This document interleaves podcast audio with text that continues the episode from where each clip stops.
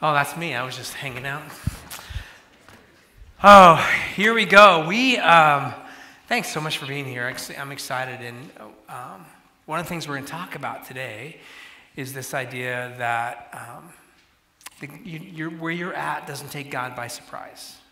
And uh, I think that's even true about this place, that um, that as you're here today, whether it's your first time or your hundredth time, I think, uh, I believe strongly that uh, God has something for you today. That is a really significant time and a little significant place that you chose to be here today. I'm excited about what that could mean for all of us together. So we are starting this series today called It Matters. It's ringing a little bit. Um, It matters. And and here's the here's the thing about, I don't know, two years ago it became evident that we needed to start some sort of a campaign to actually have money to make a down payment, uh, which is one of the things I didn't I didn't mention.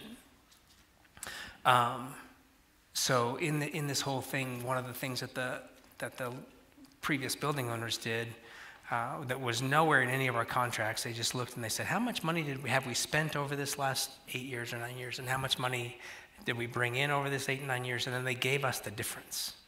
Um, so we ended up in our in our Lighthouse campaign, we ended up with like sixty-eight thousand dollars still left to do our phase one kind of improvement things, work on some parking lot stuff and do stuff, other things, because of their generosity. It's incredible. Um, so, but, and, and that word uh, campaign or fundraise, just, just so you, there's, there's certain words that just taste like gravel in my mouth a little bit because of things I've experienced in my life. And Uh, church fundraising w- was one of those phrases. I'd been at a couple of different churches that had done uh, things that needed to raise funds, and here's what happened in both instances. Uh, the campaign became everything in the church. The, it became the vision, the mission, the values. It became the reason that, that we couldn't do anything. Oh, because we can't do it because we're in that campaign. And it became the silver bullet for everything is going to be okay once we finish the campaign. And I just, I just didn't want to do that. I'm just like, I don't think that can't happen here. And so um, eighteen months ago, we started this thing called the seventy-seven hundred campaign. And really, the, our, we just were like, what's our goal? Our goal is to um, transform our city with the love of Jesus, one friend at a time. That's what we want to be about. And so uh, we just said, what's going to help us do that? And so we had these goals that we wanted seven new missional communities, little small groups. We wanted seventy-seven new people involved in those small groups. So you'll catch a theme in just a minute. Seven new small groups, seventy-seven new people involved in missional communities, seven hundred seventy people praying for our church by name every month, seven hundred or seventy-seven hundred people gathering in services from uh, the time that we started our campaign to the end of it, uh, seven thousand seven hundred No, seventy-seven thousand, sorry, uh, seventy-seven thousand verses of scripture read in this campaign, and then ultimately seven hundred seventy thousand dollars raised so that we could do this. And really, we're like, okay, we're going to press into all of those things, and and as as we uh, push some energy towards there, we're going to be better. We're going to be better at loving our friends uh, to Jesus and transforming our city with the love of Jesus. And so these we were. I was hoping to do this series in January, but instead we're doing it this January. We're going to just talk about it matters, and we're going to walk through all of those things. We're going to say um, connection matters. Why did why did we make that a goal, that people were new M Cs and new people involved in M C? Because connection matters.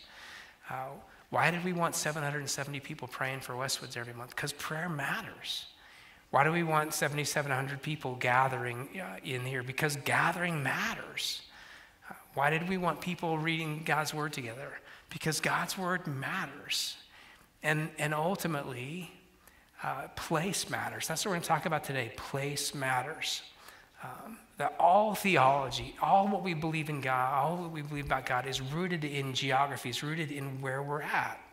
Um, that's, that's the truth. And so my hope is that we would live, as we gather and as we scatter, that we would live like we're created for this specific time in this specific place. Because that is absolutely true. Let's live like we were created for this specific time in this specific place. It's not an accident that you go to school where you go to school, that you sit next to this person in math class or behind that person in geography. It's not a, it's not a mistake that you share a cubicle with your with a partner at work, or that you have a co-teacher that you teach with. It's not a mistake that you live in the place that you live. And my hope is, as we, as we press into this just a little bit today, that we walk out with this sense of, of purpose in place. One of the things we talked about last week, that the enemy, the thief, comes to steal, kill, and destroy. And we just said, he's, he, he's not, he doesn't like break and enter. He's like a pickpocket. He like comes in, steals things from us without us even knowing it. And what, one of the things he goes out after are the things that are most important to us, our identity, and also our sense of purpose, like why we, why we belong, why, why we're here on this earth.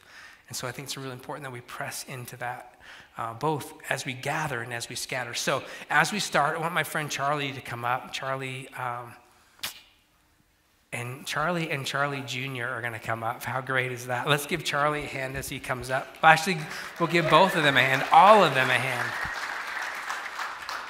Oh, this is so... Shannon, thank you for being awesome. So, yeah, this is my friend Charlie. Um, I just have two questions. Um, what's your address? I live at seven seven seven zero West Woodard Circle. Right, so we're seven seven zero zero West Woodard Drive, and we get each other's mail all the time. I get, like, skateboarding magazines, which is, I keep them, by the way. It's fine. I always wonder where those go. Yeah, that's right. And actually, one of the, one time we had an Easter egg thing. We had a the people tried to set the balloon thing or the jumpy house up. Yeah, that's right. They were like, "We're setting up a jump house." And I was like, "Are you okay? Cool. Let's let's do it." So let me ask you this other question: um, Has has this church being on this corner been a significant part of your life? A hundred percent, for sure. It's actually a pretty funny story when I think about it. So, in the book of Exodus, God speaks to Moses in the form of a burning bush, right? Apparently, burning bushes are fairly common for shepherds to see in the desert because of the dry, humid, lightning.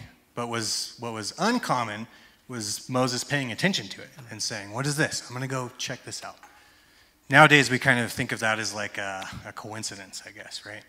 So as my wife and I decided to shepherd our own flock, I guess, right? I realized my wife was really, she could really see these burning bushes and everything in the process of us trying to buy this home and start this family. Um, and on our way out here, she was noticing all of these little burning bushes, and I'm just completely blind and oblivious to it. Like, just give me a sign. So G P S sent us here, and in the front of this church, there's a huge sign that says, "You belong here." And I'm like, "Oh, okay. Thank you, God." Finally, you know, a burning bush that I can see and that I can respond to. And sure enough, only house we looked at, made a bid, got it the next week. I was in church, walked into this place, met all of you incredible people that are here aiming at, you know, a better life. Mm-hmm. And five months ago, my daughter, Charlie Grace, was born. And... yeah. So, and I know this church has done so much to pray for us through that and been so supportive for us. Like, when you asked me to talk about it, I didn't even know where to begin. I didn't know where to start. I was like, I owe everyone that's prayed for us through this process so much. And I definitely know that I belong here. That's, yeah, I'll take that. That works. Yeah, we'll give him a... It's actually, yeah. It's harder to, I mean, people are more afraid of being attacked by a shark than public speaking. So thanks for coming up here and uh, and doing this. I'm going to pray for you and your family. Thank you. Uh, and us today. God, thanks so much for Charlie, Charlie, and Shannon.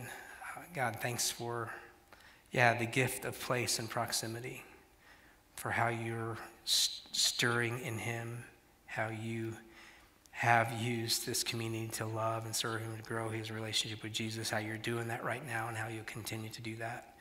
Thanks to the way that he just loves so many so well. I love you. Amen. Amen. Thank you. Thanks, buddy.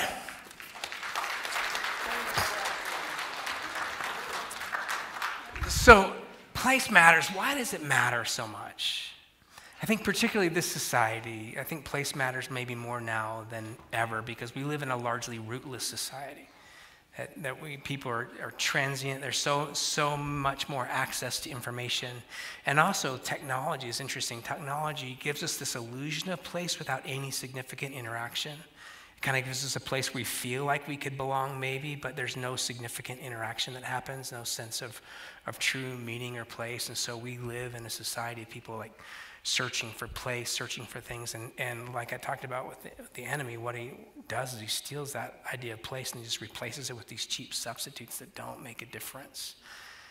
So place is essential. It's, it's important because it's, it's, a, uh, it's essential to what it looks like to live out the way of Jesus. Jesus was uh, indwelling, and he abided. He, he, he actually came to, in, from heaven to, and became flesh. He indwells, and he abides.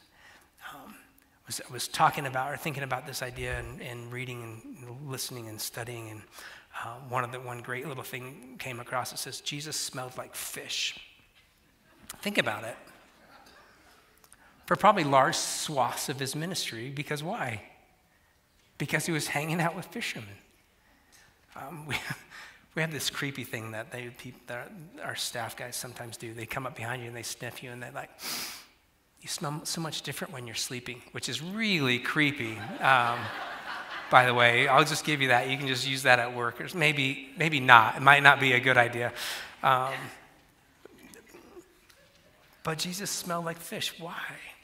Because he he hung out. Why? Because it mattered. Because where he where God planted him mattered, and it matters to us as well. I'm just going to invite you to open your Bibles to the book of Jeremiah. We're going to look at, at this incredible Um, passage of scripture in Jeremiah twenty-nine. If you don't have a Bible, grab one that's right around you. If you don't have a Bible at all, uh, or just like our covers better, um, grab that one that's there, put your name in it, and I would just encourage you to, to bring a consistent Bible when you come. Take some notes. We're going to circle and underline some things today as we as we read through this passage. Um, I'll, I'll let you know. Let me, let me hit or catch you up with what's happening historically. It's on page five forty-five. Um, so the nation of Israel um, has been attacked and overcome by the nation of Babylon, and then in, uh, Babylon decided, much uh, like Greek society, that, that the way to, to conquer people was to blend cultures. And so they grab some people and bring them from Jerusalem, bring them from Israel into Babylon. Um, and we're going to pick it up in verse four. Jeremiah is speaking for the Lord. He says, this is what the Lord Almighty, God of Israel, says to all those I carried into exile from Jerusalem to Babylon. Under, underline that word carried. It's, it's an interesting word, I carried you. Um, that phrase means uh, there's a sense of I uncovered you, or I exposed you to. Think about it that way. God's looking at these at these people that are in that are in exile, that have been taken from their home and brought to live in their enemies. It, it would be like if if one of us got picked up and then taken to a Hezbollah camp or an ISIS camp, like, and God saying to you, "Hey, I carried you there," or. Or I'm, I'm uncovering you in front of this group of people. I am exposing you to them. It's, it's this beautiful thing. And he says this, build houses and settle down. Underline settle down just means abide, to put down roots. I think if I, if I think if I found myself in that place, I would go, how do I get out of here? How in the world do I get out of here? And you know what? One of the things that I realized in my life is when things begin to get uncomfortable, one of the things I, I start to do is go, how do I get out of here? How do I change something about these circumstances instead of saying, hey, God is with me in this thing. What's he calling me to do? Maybe to, to lay down roots, to settle down, plant gardens and eat what they produce. Marry and have sons and daughters. Find wives for your sons and give your daughters in marriage so that may uh, they too may have sons and daughters. God tells them, he's like, hey, uh, there's not an us and them. You're, you're invited. You do life with these people. And look what it says. Increase in number, there and do not decrease. God's plan for men and, and women has never changed. At the beginning, the very, one of the very first commands God gave to man was, hey, be fruitful, multiply, and fill the earth.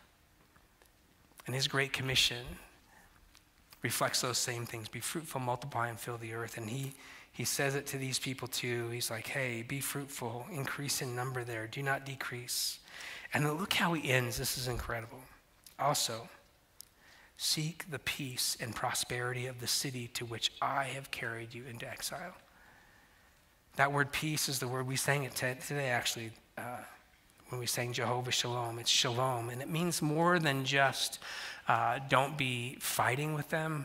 It means um, connection, relational connection or wholeness. So look what he says.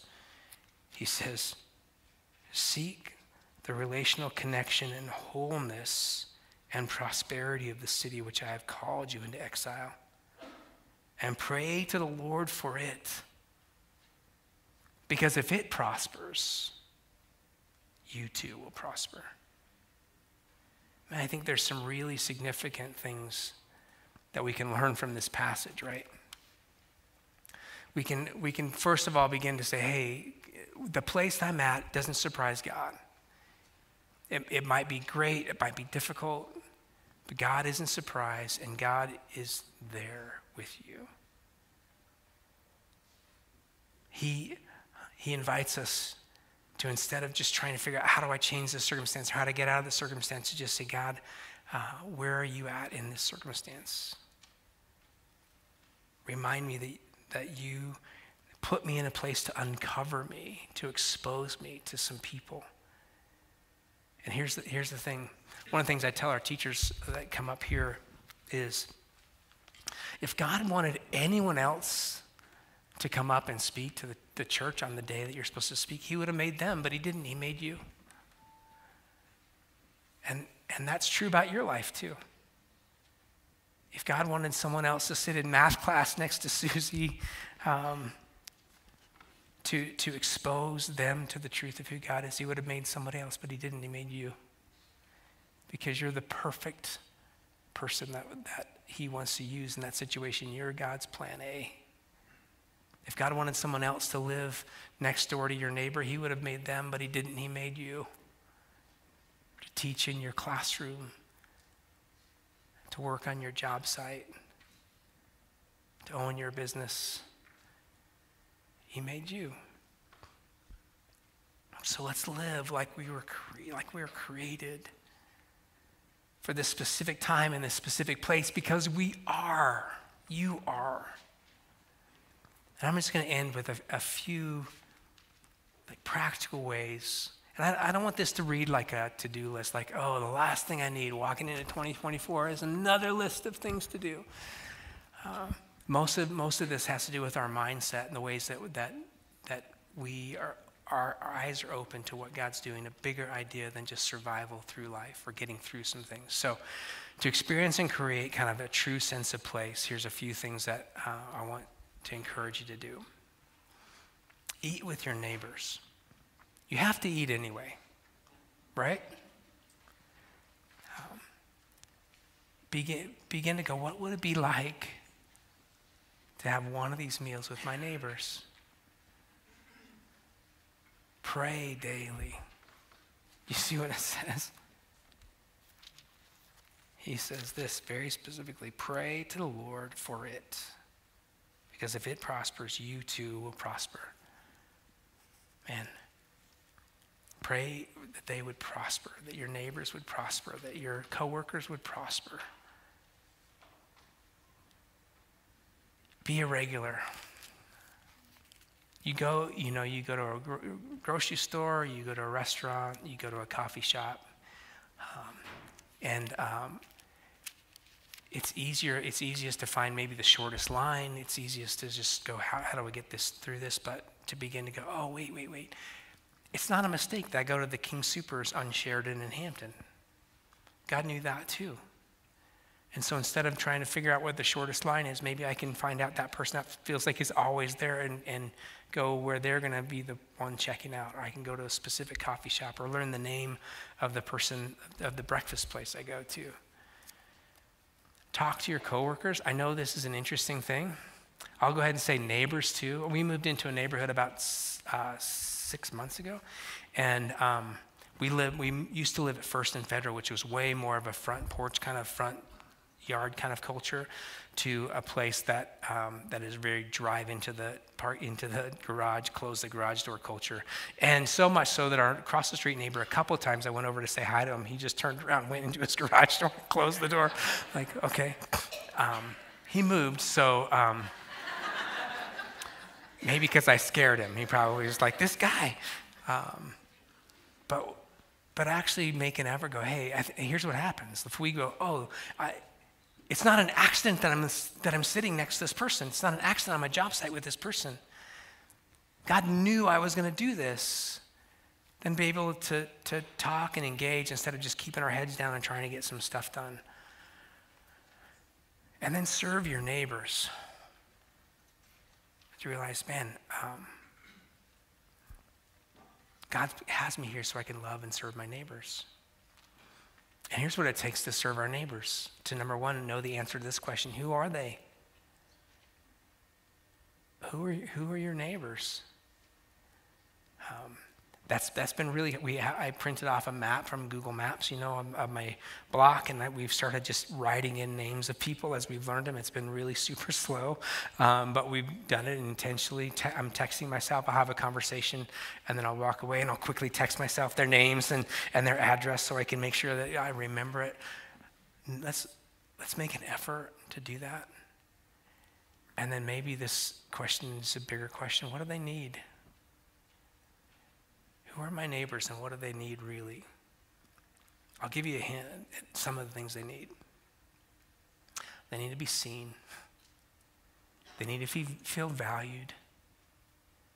They need to be known. They need connection. Um, those are the things for sure we know they need. And so maybe we just start with those things while we're trying to figure out if they need to borrow our lawnmower.